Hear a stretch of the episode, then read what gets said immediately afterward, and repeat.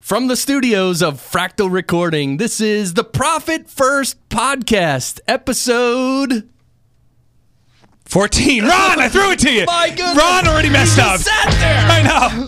You're like, go! Go, bro. Yeah. Oh, Dude, if you're going to be on a podcast, you got to be ready for that stuff, Ron. Welcome, everyone, to the Profit First Podcast. I think we have too much fun, Mike. I love horsing around yeah, like this. so this is a show. Well, I'm Chris Curran. I'm Yep. the founder of Fractal Recording. I'm Mike Michalowicz, author of Profit First, and this is a show all about business profitability, but we like to have a lot of fun doing it. And my business partner, Ron Saharian, the managing director of Profit First Professionals, is here. And uh, hey, Ron, how you doing? Good. Sorry about that. I wasn't sure what episode. we were on. Right? No, you're not supposed to know. That's the That's whole. what. That's the that's joke. fun. And thank you, Ron, for bringing uh, caramels to the studio. He brought candy. He brought candy, but he entered very creepily. Oh, that was scary. So you have this entire studio is soundproof, and as we're sitting here prepping for this show in particular, all of a sudden the door goes, creaks opens, open. and there's like this one hand that kind of comes out, uh, and then the hand disappears, and then like some hair, and then their hand, and then all of a sudden it's it's Ron to stand there. He's like, uh, "Are you guys recording?" And I really thought it was the mail lady. But you can, but you can find our show on iTunes and Stitcher. Those are the two big podcast directories, and also on our website, profitfirstpodcast.com. Yep, and I want to thank our sponsors. Uh, Nextiva has stepped up, TSheets has stepped up, Fundera has stepped up, and now there's other folks. I actually got an email in the studio right now. Some other folks that are interested in joining us as sponsors. So uh, we'll talk more about them at the end. Yeah, during our, our other break. So this is going to be fun. I'm glad Ron's here. I'm thrilled He just Ron's showed here. up. Yeah, no, He's no, so cool. He is cool. No, he, he mentioned he was at the office taking care of some yeah, of I, I'm glad I showed up. Silent Bob. so uh, yeah, he said he was going to try to swing by. So I'm, I'm pumped you're here. No, yeah, I'm, I'm looking forward to it. It's great stuff. See, before you were two word Ron. Now you're speaking in sentences. yeah, yeah. Dude, what you were two word Ron. I know. Now he's pissed off Ron. Oh. All right, dude. So what have you been up to, Chris? Um, wow. Doing a lot of uh, with my other show, The Mystic Show, talking a lot about spirituality and meditation, and I'm doing a lot of meditation too. I just I love it. It kind of balances my life, and you know, profit and business is all great, but there has to be a balance, right? If you're going to go full bore one way, you got to have a little anchor somewhere else. you can always go to an extreme in anything, everything in moderation. They say. For me, my father turned 87, man. Really? Yeah, 87 years old. Wow. And looking at me, you're like, well, Mike, you're about 26. so you're like, what did your father have you when he was like 61, 62? The answer is no. He had me when he was younger, uh, and I'm not 26. That's the answer. So we're going out for dinner tonight. My wife uh, and uh, I taking my mother, who's 80, and my father, who's 87, out. Um, and I'm going to listen to them say, "Do you know how old I am? I'm 87 years old. Can you believe that? Like that's going to be dinner." Was he in the mafia as well? No. Well, maybe. Yeah, the Polish mafia, the Michalowicz mafia. the, the Mookie Mook, Mookalowitz? Yeah, yeah, Mookie Mookie Kalowitz. Uh, you know how Polish mafia works when they threaten to kill someone. Uh, thanks, Ron. Ron's like passing dirty words over to me. Oh. When a, uh, a Polish mafia member, like my family is, and that's why I can make fun of the Polish, how they threaten to kill you is they pull a gun out and they point to their head and say, they say, "What are you laughing?" oh, Chris, you okay, Chris? Oh my God, our first death ever during an episode. Oh my God. So, are you okay? Wow. Okay. so let me finish the joke. While Chris dies, uh, the Polish mafia they pull a gun out, and my father puts his own head and says, "Yeah, you better stop laughing because after I'm done with me, you're next." okay, that's Polish mafia. Well, guess who we have as a guest today? We have Dr. Sabrina Schleicher. She is the founder and uh, operator and owner and runner and coach of Tap the Potential. She works with businesses, particularly in the rural areas of, of America, and helps them tap the potential within their business. One of the most common challenges that rural businesses face is that they have employee problems, recruiting employees, and so forth. Sabrina has figured out the key to uh, to growing businesses like that, and we'll, we'll talk with her and her client. Julie Wurzer is coming on board, and Julie is the founder of Patch Abilities. She founded back in 2004. Guess what Patch Abilities does? quilting. Nice. Quilting. They specialize in small quilted uh, wall hanging patterns, uh, and uh, they're designed for any beginner uh, who has an itch to dive into quilting. Like, I know, Chris, you're a big quilter. um, she's been at the Inter- International Quilt Market uh, and other industry trade shows, and she's here today to give us kind of insights on quilting Yeah, and business. and well, the business of quilting. Making money. With no further ado, That's it. Sabrina and Julie, welcome. Come on down. Welcome to the show. Thank you guys. How y'all doing? What an introduction.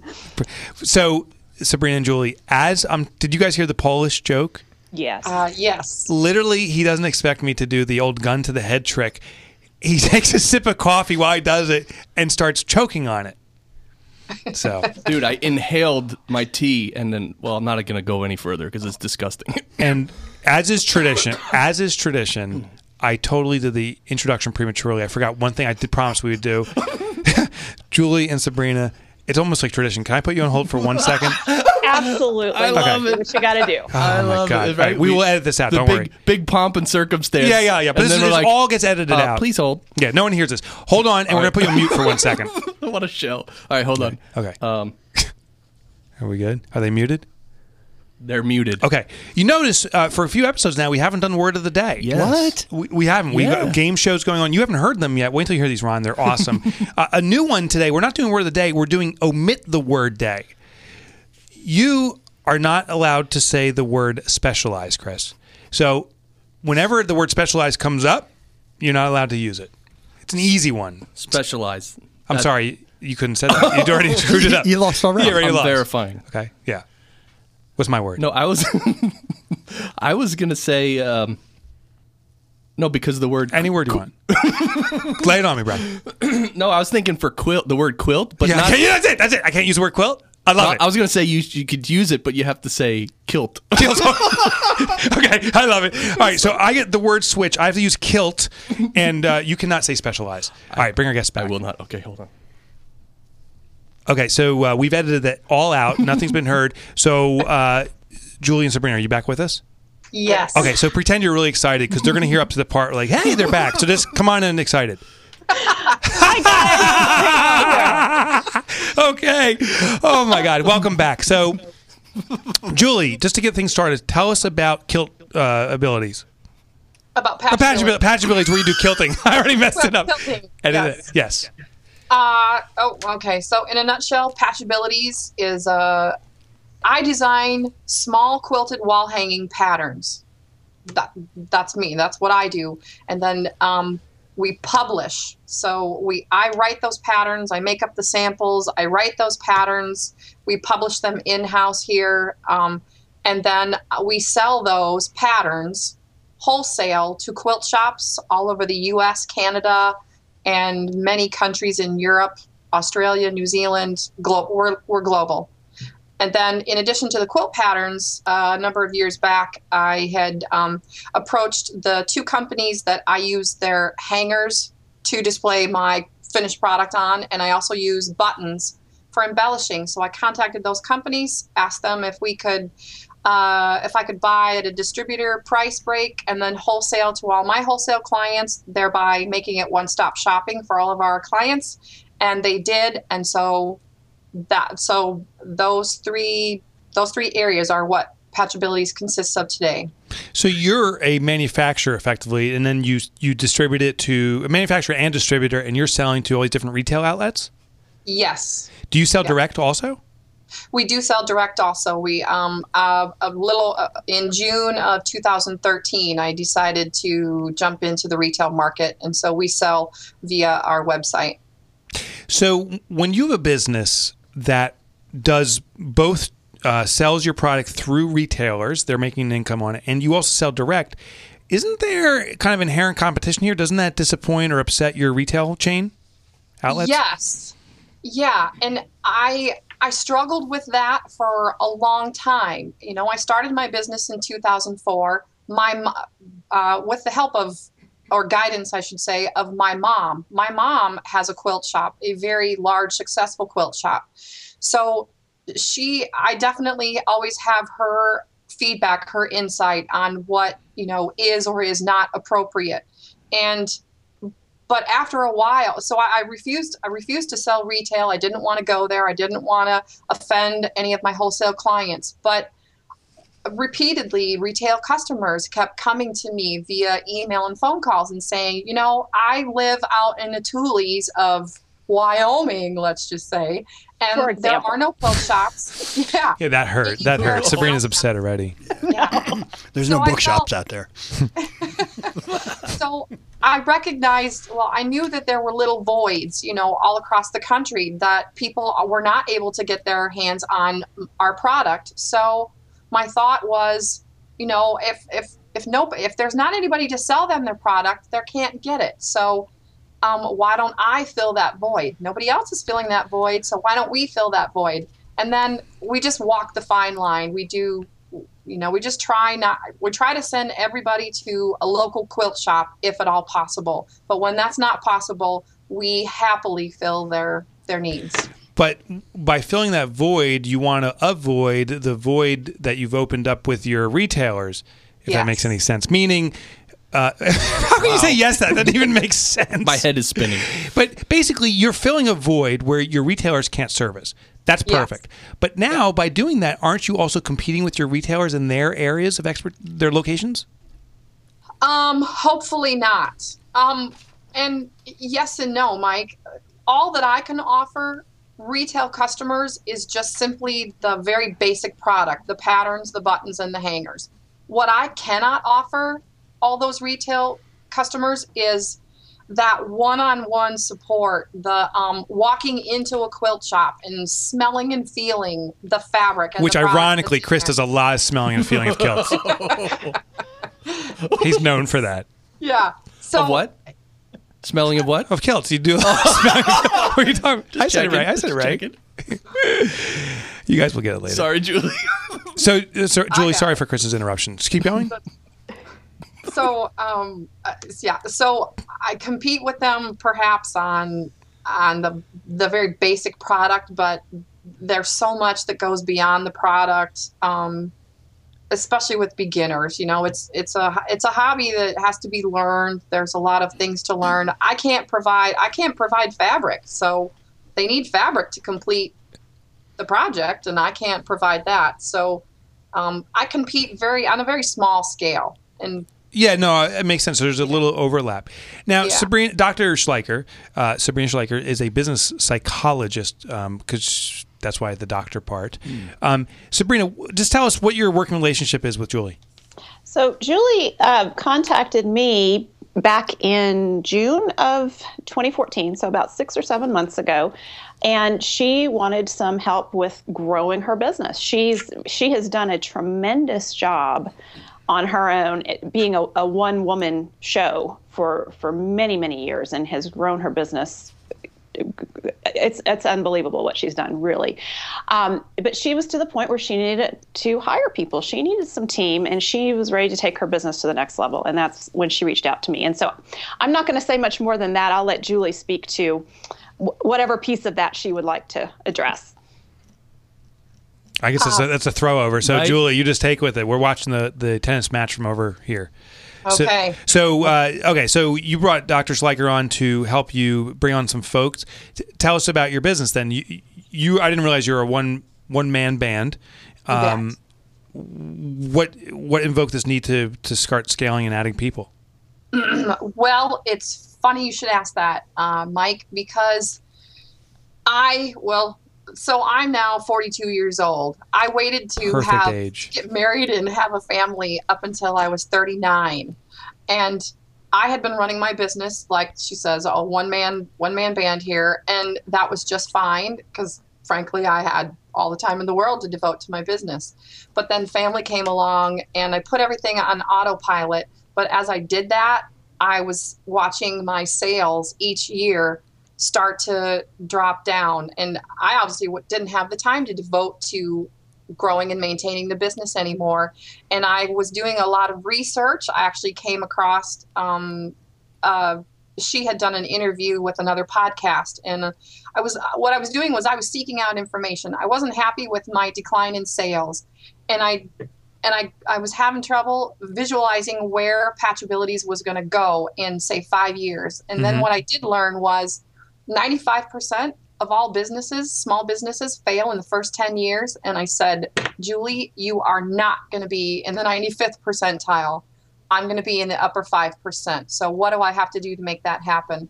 And so I just started, really, I just started searching the internet for like entrepreneur resources. And so, learning what I didn't know, get to know what I didn't know. And then I ran across her and it just clicked. I sent in an application to her website almost immediately after hearing her interview. And then, uh, so here we are now that we're, I'm back on track to not only get my business back up to our all time highest in sales, but to take it further and get up in the upper fifth percentile. All right, so so tell us what what did what specifically have you done to get your business back on track, and then tell us what that means too, back on track. Gotcha. So the one man band, I did everything. I was the pivotal role, and Sabrina has helped me. She not only helped me focus and bring in one full time employee um, in just a very just a very um, i don't know how to put just a very professional manner I, I just feel like i've done it the right way um, she's helped me set specific goal be very goal specific um, we go over i mean i've listened to your um, to your pumpkin plan book which was fantastic Thank you. Um, I know. that has so I'm kidding. I'm kidding, everyone. yes Not really. No, he's not. by the way.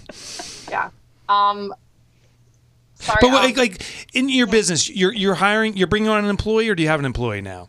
I have one employee. I have one full time employee, and I've also hired on one person to do our social media and bookkeeping. So Okay, taking so- some things off my plate. So tell me about the one employee you brought on. Does she or he? What, what does she or he do? She uh, she goes out and she works on growing our Facebook traffic. Um, she's helping to um, make get us a strong presence on social media, so Facebook, um, Pinterest. Um, we haven't done Twitter or Instagram or other things, but we're at a starting point here. So we've set goals that we need to increase our Facebook traffic by 500% this year. And are you seeing a direct result? Can you measure because the Facebook traffic's increasing, social media activity is increasing? Can you see you're selling more of your product? Um, we think so. We have we have a definite increase in retail sales. Um, it's uh, we're finding it very hard to how do we track that? How do we track our, you know, Facebook and Pinterest? How do we? Well, let me ask you, Sabrina. I mean, th- this is uh, you're the growth strategist in here. You're helping Julie navigate this stuff. What what are the? How do you figure out if this is working or not? It seems very difficult, if not impossible. Well, the challenge that Julie has is because so much of her um, sales come in through the local quilt shop. So she's selling to these quilt shops, and it's hard to know if Facebook traffic is driving people into those stores um, and causing them to order more of her products. So she really has to track retail and what is being sold to the quilt shop. Um, and and so what we are what we are looking at is where are those sales increasing? And what i what i always do with my clients is because we're business owners we're a lot of us do so much by ourselves to begin with we can't add a lot more to our plate. So we want to start really simple. So we pick one big advertising expense for example and look at okay you're you're spending money over here. How do you know if this is resulting in any any business for you any sales coming in? So we start with one area where there's a lot of money going out and we start tracking that. Julie has um, a really interesting example of that with the mag that magazine that you're in. Julie do you want to speak to that? Sure. So uh, we we advertise. We I do a full page advertisement in Mary Jane's Farm magazine, which Chris Uh, has yeah. a copy here. yeah, there's no quilting in the title of that magazine because it's not a quilting based uh, magazine. It's totally geared towards the um, towards the the gals out there who want to um, get back to their roots and I don't know mend fences and um, get get very basic. And surprisingly, I uh, we advertised in it once and we get a ton of phone calls and a ton What? of um, catalog requests every time. But you're you're ad. advertising in a, a magazine that doesn't speak to the service product you provide. I don't get it. Yeah, not the exact, but apparently Aspiring kelters, I guess.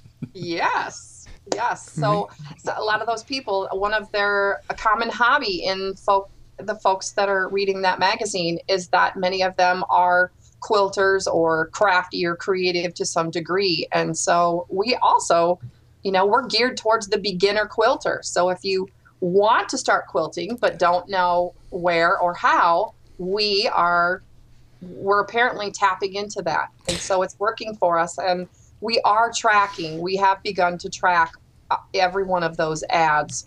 And in your in your type Can I- business, you need to know those numbers intimately, right? I mean, every penny Yeah. makes a difference because you're a volume game. Okay, it does. So we have a little surprise for you. If we could throw our game show on, um, we like to do a little break midway through and really test people's knowledge of prices, for example. And since you're you're 42, I'm 43, Ron's 41, Chris is 40 Two. two. He wonders. Sabrina's twenty nine. What we want to do is throw some some some eight, some eighties questions to you, Julie and Sabrina, to see if you really know your prices. Oh, Okay. we got this. So, Okay, so here welcome we go. to Name That Price in the 80s Game Show. we want to welcome both contestants, Julie and Sabrina, to our show. And here's your first question. This one is to Julie. Julie, in 1980, a new house cost how much? In 1980, an average new house cost how much? Thirty-five thousand. Ooh, sorry. Ooh. Eh. Um, 68,000. But we would have accepted anything up to 120,000. Um, but we would not accept your answer. All right, uh, Sabrina, next question goes to you. In the 1980s, what was the cost of a gallon of gas? National average, by the way. In 1980s. What was in the 1980s, so Yeah. anywhere in the 1980s. Anywhere. I mean, there's Oh, an average range. There's an average range. 80, 88 cents. Oh, so close, but wrong. I'm sorry. Uh, Ninety-seven cents to $1.19. Uh, okay, now I don't know why this is on my list, but uh, Julie, this was meant for you. What did a I don't even know what this means. What did a style silk blouse uh, cost uh, in the 1980s? I don't even know what that means. That's not your secret word, is it, No. Michael? Ooh. no, it's not. Um, it's A style silk blouse. I don't know. Not having ever worn a silk blouse myself. Okay. Um, Well, we I know from the magazines you read clearly. Ron, Yeah. any ideas? Yeah, Ron's wearing one right now for fifteen ninety nine. I, I would say uh, uh, twenty-three dollars. I'm going to go with uh, $79. Seventy nine. Whoa! Where do you go shopping, wow. Julie? Fifteen ninety nine. Whoa. All right, Sabrina. I know you had one of these. It was a Camaro Coupe. And what in nineteen in the nineteen eighties? What did uh, the average price for a Camaro Coupe go for? I was cruising in style. Yeah, Oh, goodness. Um, I'm going to go with $9,000. very close. Seven thousand five hundred and seventy one dollars. But we'll accept But anything. mine had T-top. Oh, the option, the option, and only broke down once a week as opposed to the average of once a day. Okay, and the last uh, question is to uh, to Julie. The average income, the average income of a family, or an invi- I'm sorry, of an individual, an average income of an individual in the 1980s. Now, this is to any time between 1980 and 1989. We'll accept any number in this range. What was the number? The average income nationwide, U.S. Oh, my goodness. Man, you guys are really a lot more on top of prices and costs. Well, we do a research for this about show. years than I was. We do the research. Um, I, we're gonna say I'm gonna say thirty-five thousand. Mm, too high, too close. The correct answer is 25,000, but uh, not too bad. We want to thank you for being on the show. That was Name That Price from the 80s, and you didn't. Thank you. Okay, we're back to our interview. You, you did ask them prices, but they would only be teenagers or younger than teenagers, so they Yeah. really wouldn't understand the price That's a of good point. houses and stuff like that. Hit the game show again. This is Name Those Prices from the 90s episode. Here we go. Welcome, everybody. Our two guests. Okay, I'm sorry. You should have asked what was the price of a Madonna cassette. We would have both gotten that. Uh, let me hear it right now. What was the price of a Madonna cassette? Eight bucks. Wow. Did you listen to that, Julie? Were you like listen to like a Virgin? Uh, totally. I was a little Madonna wannabe. Yeah. All right, so here's the We question. should have done. Madonna trivia. Okay, well, what's the best Madonna song ever? Oh, that's a tough one. Don't say express Um, yourself. Uh, La Isla Bonita. Oh, Really? killer, killer song. You got the little Yeah. flamenco going on. Love But the that one. best Madonna ever? Huh? I don't know. We're gonna, that's how we're gonna wrap up the show today. Do you have time to pull up some Madonna trivia for us, Ron? Yeah, I got it. I got it right on my iPod. Oh, you don't have your iPod with you? Okay, don't worry about it. We'll do best. We'll do the best Madonna song at the wrap here. Yeah. All right, let's get back to business. Uh, now that we have zero listeners, um, so what were we talking about, Chris? Profit. Profit. what is the profitability? What are the profit margins? Can you just share some numbers, uh, for Julie? In your business, what's the margins? What's it all look like? Okay, well, I'll give you margins on, we'll talk margins just on the patterns themselves. So, and I'll give you actual numbers versus percentages here. So, roughly, at the very most, it costs me, um, it costs us here probably under 50 cents a piece to produce one pattern. Okay. That is, now granted, that's not my design time figured in there because that would be next to impossible. But that's all cost of goods, Mhm. everything in there. And we sell that for 450 wholesale.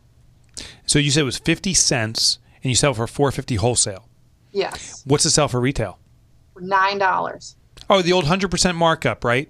But Darn you- right. Yeah, that seems common between the wholesale and the final retailer is hundred percent markup. So, Yeah. Chris, so you know when you buy, you know something at Walmart, uh, like, like that T-shirt you're wearing. say you spend twelve dollars for that, right?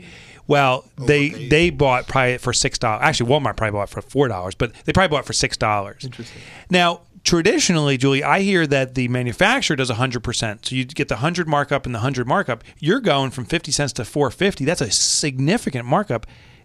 How do you pull that off? Uh, I just did from the very start. So, You want to call me bitch or something? The way, like- the way you said that to me, you're like, uh, Mike, you idiot. Um, okay. Um, no, it's um when I started it, um, when I came up with what the end retail price of the patterns should be. Um, at that time, like average average quilt pattern prices out on the market were at about seven dollars a piece, six seven dollars a piece, and so I just cut that in half and said that's what my wholesale price is going to be, um, and and that's what I that's what I did. are you looking at 50 cents? Are you trying to find ways to get down to 45 cents, 40 cents? Or is the number good and you're looking maybe to get, instead of selling for 450 sell for $5? Or are you just fine keep things status quo and say nothing? actually uh, when i start when i started the business in 2004 my actual cost per pattern was roughly at about 46 cents a piece today my cost is like less than 25 cents my actual physical cost today is about less than 25 cents a piece um, i know a little fib in there but and the re- what i've done to to bring that down was actually to publish in-house. So i have a ginormous digital color printer that you would see in any copy store Right. but we have that in house and so my rates are you know that, yeah. But So there's a big are- capital investment to buy that piece of equipment, right? ah we lease it. I would never buy it but we lease it. But yeah yeah that's a i mean that's a big expense but that's taken into account too. And and i'm not dependent i'm not dependent on driving after my after my stuff and having to buy in certain quantities we can print just one of something here or we can print a thousand of something here so You know what that's can- called, Chris? Print on demand. POD. Yes. And that's the new trend, seriously, because manufacturing. If you, if if Julie, if you were outsourcing, I assume you had to buy quantity, fifty Yeah. units, thousand units. But when you bring this stuff in house, you can do it when you need to do it, and there's huge cash flow savings there because you just Yeah. the cost of one. yep yep Sabrina, um, how Julie, if I recall correctly, is in St. Lucas, Iowa, um, and she has a favorite Mexican restaurant on the corner of the street. Um, Sabrina, how do you find a great employee in St. Lucas, Iowa, or Riverton, Wyoming, or anywhere that's more rural than New York, where we are? Well, here's here is the challenge, and it's a challenge no matter where you are in the country. To hire a great employee, you got to think about A players, those those resourceful people who go the extra mile for you. They're really good problem solvers, um, who can think independently. That's about 10% of our population at the most. So when you're in a rural area, and especially a rural low population area, um, finding those A players is challenging. But the other thing that you want to consider in your business is your culture and what your business does and who your ideal customers are. So you want to hire employees who are A players who fit the culture of your business and who get why you do what you do for your ideal customers and are a good fit to work with your ideal customers. Hey, Sabrina, it's Ron. A question for you. H- how do you go about evaluating those individuals out there? Well, that's there's a that's a complex process, but let me give you a couple of, of simple things to think about. When you're looking at resumes coming in, you have to assume that a lot of them are fluff. Um, and so, talking with people and asking them specific questions that get at their values and going through their history with them. And this is something that I learned from Mike a couple years ago. Um, you want to do what's called pattern interviewing, where you ask them about, say, their their relationship that they had like who was their favorite teacher in high school and why um, who did what kind of what teacher did they have the most trouble with in high school and why and then you you come on up through the years it disarms people it's it, they're much more likely to be honest with you and they'll they'll tell you about Mr. Smith in high school who drove them crazy and and why Mr. Smith was such a bad person well while you're listening to that you you need to be thinking through well did this person did this applicant that I'm talking to did he ever accept any responsibility for the situation that he mm-hmm. had with Mr. Smith in high school? And did he learn anything from that situation? Has he continued to have other um, people in authority over him oh, it, through the years who drove him nuts, like Mr. Smith did? If if he did, that's probably a candidate that you want to weed out. Um, the other thing that I, I like to do with my clients is help them figure out what are the core values or immutable laws in their business. So, like Julie, she and I were just having this discussion the other day. She has a very strong value around giving in her business. And so she's getting ready to hire someone who's going to help with her graphic design. And we talked about um, some ways that she may want to screen that person to see what their values are around giving to make sure that they're a good fit with the culture of her business.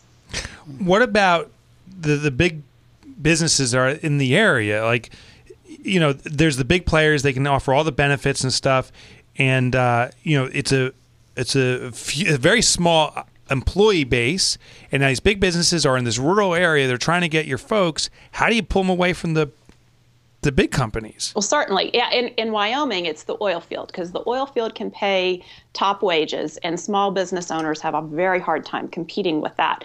So, one of the things that I tell my clients, because we're always focusing on profit, you want to hire A players as much as possible, and you want to pay those A players top wages in the 90th percentile of, of wages for that particular position so that you can compete. Um, but that means you want to let go and, and weed out your C and D players um, because an A player can do the work of 9 to 12 C or D players. But you got to pay them more, right? You pay them more, but you don't need as many people when you have A players because A players are resourceful and they're hard workers. So when you can pay top wages to your A players, and co- accompany that with some intangible perks. So, for example, what a lot of small business owners don't play up enough are their intangible perks in their business. Um, somebody who's an A player can come into a small business and rise through the ranks of that small business very, very quickly. If you go into the corporate world, it can take you 10, 15 years to rise through the ranks. Um, so that's one of the intangible perks. Another intangible perk uh, that a lot of small business owners have is flexibility, that they will work with their employees. If their employees want to be able to take off Wednesday afternoons to go to a son or daughter's baseball game, um, maybe if there's, as long as there's coverage, maybe they can accommodate that time to time, maybe not every single time, but there's more flexibility uh, built into small businesses. Julie, uh, looking back at your business, last question for you, besides the Madonna question that's coming. Um, looking back at your business, what's the best thing you did, the smartest move you did that drove profitability, that drove the numbers? Um, I'm, I'm going to say two. I'm actually going to say two things. one thing was um, diversifying my business and becoming the distributor for the add-on products, um, because that served my best clients really well. By they no longer had to make multiple phone calls and pay multiple shipping amounts to different companies to get all the goodies that accompanied my product. Um, and then number two, um, you know, we're still early yet in, we're still pretty new yet in bringing the full time gal on board. But I've no doubt that bringing her on board and bringing the part time girl in social media on board, so taking me out of the pivotal role is, we're definitely going to be bright. I can focus more on what I'm good at and what I want to do versus, um, you know, working on the business. Working, so. Gotcha. Rapid fire series of questions now. Best book you've ever read? Uh, read. Best book that you've ever read that I wrote. You wrote? Nice one, dude. You like that? Okay. Um, no. Here's the here's the rapid fire question. Best Madonna song, and everyone gets a shot at this. Julie, you're up first. Best Madonna song? Yeah, for you. I still like La Isla Bonita. La Isla Bonita. Yeah. Okay, so there's one. Uh, Sabrina, best Madonna song. Like a prayer. Hmm. Chris. Um, oh God, what's that one? Uh, Is it this one? no, That is like a prayer, by the way. I like the beat for uh, "Dress You Up" live. The beat, The beat for Dress You Up Live. yeah. Oh, I got to hear that one. I don't know it. Oh, you don't know that one? No, I, you know, mine might be like a virgin. I think is the best ever. Okay. uh, Ron, your choice. Wasn't allowed to listen to Madonna. Two word Ron. no, now we know the cause of all the problems. really? You weren't? Why? Well, he grew. He's got a brother. It's all men, you know. And they're like, dude, what are you doing, Madonna? Well, I, li- I grew up listening to the Bee Gees because my sister and and this stuff. And Actually, I was a uh, Whitney Houston fan. Oh, she was awesome. She was awesome. All right, Julie and Sabrina, it's been a real pleasure having you. Uh, Julie, where can people find out more stuff about you? Uh, they can find me at our website, which is www.patchabilities.com, or they can really get a good glimpse into my little world at uh, on our blog, which is I think is it Patchabilities uh, WordPress. Yes, it is. I think I know it better than you do. yes. All right, and Sabrina, uh, this is your theme music now. Thank you. I love that music on the outro. Where Um, where, should they- you where can can people find out my more about you? I heard you got a special goodie too. What is it? Yeah, the I have a uh, video training series, "The Five Secrets to Exceptional Employee Performance." It's a free video training on the homepage at www.tapthepotential.com. T A P T H E P O T E N T I A L dot com. It'll be in the show notes, guys. Uh, Julie, when I say guys, that's New Jersey talk for Julie and Sabrina. Uh, one thing we did a brand new game that you didn't know was coming. We did what's called word swap. There was one word that I had to swap out in exchange for another word. Julie, I think you caught it early on. What was it? Uh, it was what was it? The silk blouse. No, no. Did, uh, did you catch it, Sabrina? I had to swap out a word.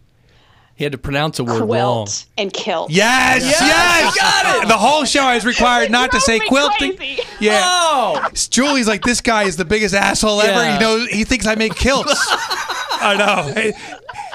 Hey. Oh Yeah. God, it's going crazy here. Um, I and figured you were a bad speller. you're like, God, why does the guy- guy keep referencing kilts? And why does Chris sniff and scratch kilts? it was weird. Sabrina and Julie, real pleasure having you. We hope to have you back again. Thanks for joining us. Thank Thanks, you. guys. All right, we'll see y'all thank later. you guys. See ya. How badly do they hate us? Right? They loved it. Ron's playing with the Pac-Man and The the, ghost. Pac-Man sound effect, very nice. Another '80s reference. Yes. Yeah. What's your favorite uh, Pac-Man board or Miss Pac-Man board? Yeah. Um, I don't even remember the. Bo- I, you know when they did these changes when they'd run up and kiss each other. Yeah. You know, when you, I like that. That was my favorite scene. Right. When Mr. Pac-Man, they were kind of like roaming around and then they bump into each other and kiss. Yep. I'm like, one day I'll have a girlfriend, and it'll be Miss Pac-Man. All right, lessons learned. Uh, you're up first, brother. Lessons learned, and but before Sponsors, that, sponsors. yes, right? TSheets. TSheets. Tell me about TSheets. TSheets does time tracking software. Right now, you just spent about 40 minutes listening to this episode. Did you track the time? You could have if you were using T sheets. And more importantly, for client tracking, for tax purposes, for project tracking, part time, full time, TSheets is the system. Second sponsor? Say it. Nextiva. Nextiva. Nextiva does voice over IP phone systems. Ron knows it. We use it all the time in our office, right? Absolutely, it's wonderful. It's wonderful. You rock Nextiva, don't you? Yep, all the time. We- and their I'm- support is second to none. That I, I rarely use it because we don't have problems, but when I do call them, they're wonderful. phenomenal. Uh, we needed international calling because we do a lot of international Mm-hmm. business.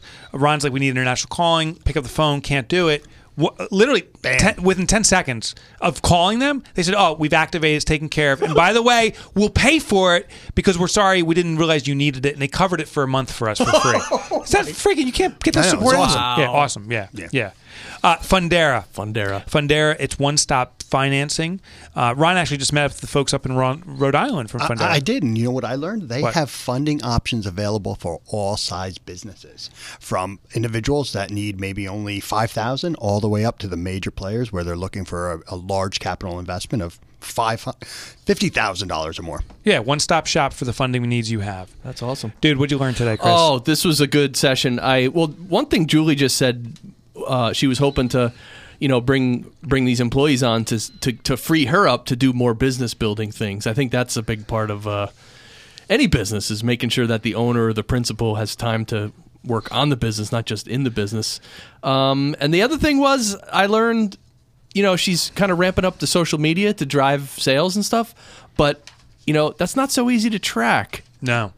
but it it dawned on me it's almost like a billboard like if you if you paid for a billboard like and I think I've mentioned this before someone drives down the road they're not going to stop the car and dial the number off the billboard Right. but maybe they're going to open the yellow pages later or see a website later and it's going to be the second touch so Yeah. the billboard was the first now website second and now they pick up the phone Yeah. so the billboard plays a part but you, how how can you quantify what part it played Yeah, It's but she, she's very strategic. She stays in her vertical, stays in her vertical. She's in a magazine that you wouldn't think your your quilters, or as I was saying, kilters, would be focused on. But she knows if she's constantly drives in that arena, she's increasing sales. Ron, I saw you taking notes, man. Anything you want to share, brother? Yeah, I mean, it, I just learned a lot about the industry uh, in general. I didn't realize that there was it was such a big field out there as well, and the fact that you know she's growing the business, always working on her margins, trying new and innovative ideas to get new customers and diversify her offerings. Wonderful. Yeah, and I like that she uh, she's found the balance where you can sell to markets where there's a void of suppliers, and she can get suppliers. And I think that's an important lesson for all of us. If you're distributing through a network of retailers and there's no one in an area where there's demand, that's a negative consequence associated with that because people can't get your stuff. It sounds like she found the void to fill in there. Wow, so much good info. Thank you, Mike Michalowicz. Dude, thank you, Chris Kern. Thanks, Ron. Welcome. all right, man, let's call it a day. Let's do it. So, uh, just a reminder I'm Chris Curran, founder of Fractal Recording. And if you're a business and you want to host your own podcast show, I can do the whole back end, the whole technical part of it, and make it easy for you. Chris will give it to you right in the back end. He'll give it to the front end, however you want it. He packages it. And uh, don't forget to visit Profit First Professionals. Profit First Professionals is an organization that Ron and I started up around this whole Profit First concept. It was funny. We found accountants and bookkeepers were generally just doing accounting and bookkeeping, and coaches were doing coaching, like Sabrina, but they weren't driving profit. So we said, let's build an organization around it. We now have 70, 80 plus members and growing quickly, but we're working with the best people. Yeah. Global. And we're global. Yep. So join Profit First Professionals. Check it out, profitfirstprofessionals.com. Brilliant. And check out all our past episodes. We've interviewed so many cool guests, and Ron has been on the show a bunch of times too, so that's phenomenal. Yeah. yeah, no, no, right, no, that's, that has been phenomenal. No, I just, I just Yeah, basically yeah, gonna say, thanks, guys. Yeah, if you're uh, if you're love, loving this, uh, please send us some challenges to do, some stuff to include in the show, and if you have questions you want us to get answered, send us the questions. There you go. Thanks for listening, everybody. See you next time. Woo!